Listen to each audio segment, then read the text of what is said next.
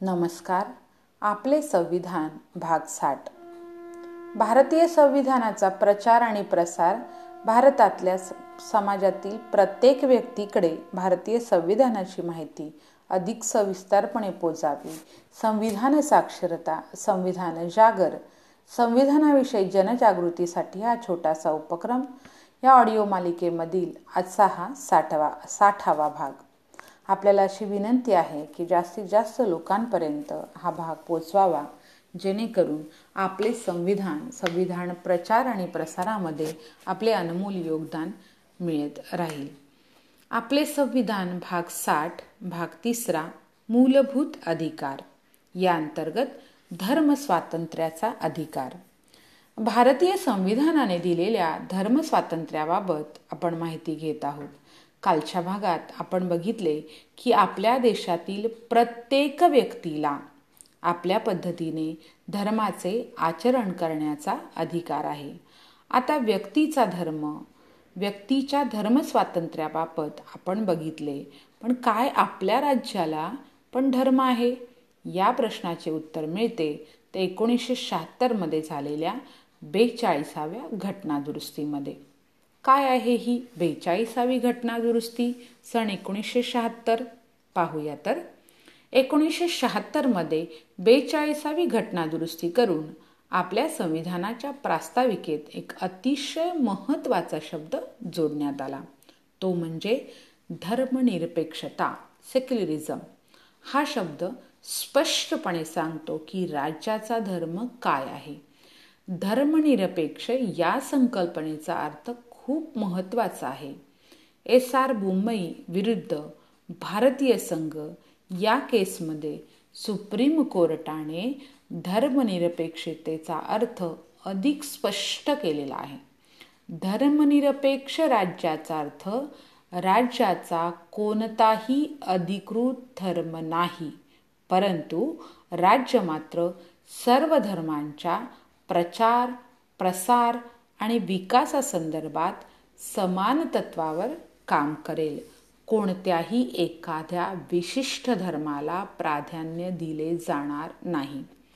आता राज्याला कोणताही धर्म नाही म्हटल्यावर एकोणीसशे ब्याण्णवमध्ये या संदर्भात देखील सुप्रीम कोर्टात एक केस दाखल झाली होती. जर राज्याला कोणताही धर्म नाही म्हटल्यावर मग राज्य नास्तिक आहे का? याबाबत पण सुप्रीम कोर्टाने स्पष्टपणे निकाल दिला आहे. राज्याचा जरी कोणताही अधिकृत धर्म नसला तरी राज्य मात्र नास्तिक नाही. लक्षात घ्या राज्याचा जरी कोणताही अधिकृत धर्म नसला तरी राज्य मात्र नास्तिक नाही.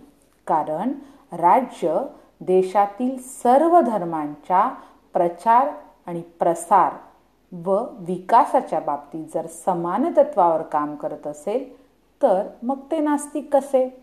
फक्त कुठल्याही एका विशिष्ट धर्माला प्राधान्य देणार नाही. त्यामुळे राज्य नास्तिक पण नाही.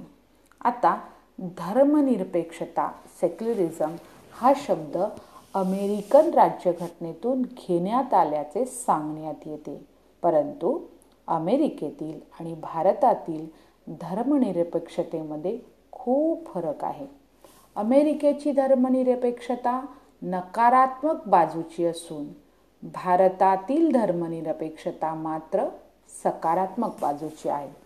असे म्हटले जाते असे का तर अमेरिकेत सरकारने स्वतःला धर्मापासून पूर्णतः अलिप्त करून घेतलेले आहे. तेथील सरकार धार्मिक बाबतीत कोणत्याही प्रकारचा हस्तक्षेप करत नाही. परंतु भारतात मात्र तसे नाही. भारतात धर्माच्या अनुषंगाने कायदे देखील शासन बनवू शकतात. हे अनुच्छेद पंचवीसचा अभ्यास करताना आपल्या लक्षात येईलच. म्हणजे भारतात सरकार तटस्थ आणि निरपेक्ष पद्धतीने सर्व धर्मांच्या बाबतीत काम करू शकते. आज आपण या पोस्टमध्ये धर्मस्वातंत्र्याच्या बाबतीत माहिती मिळवण्याचा प्रयत्न केला. सदर पोस्ट निर्मिती संकलन आणि लेखन आदरणीय नूरखा पठाण सर रायगड. संविधान प्रचार आणि प्रसारासाठी विशेष सहकार्य आदरणीय विलास पवार मुंबई. वाचक स्वर सौचित्ररेखा रवींद्रनाथ जाधव रायगड. जास्तीत जास्त लोकांपर्यंत ही पोस्ट शेअर करावी.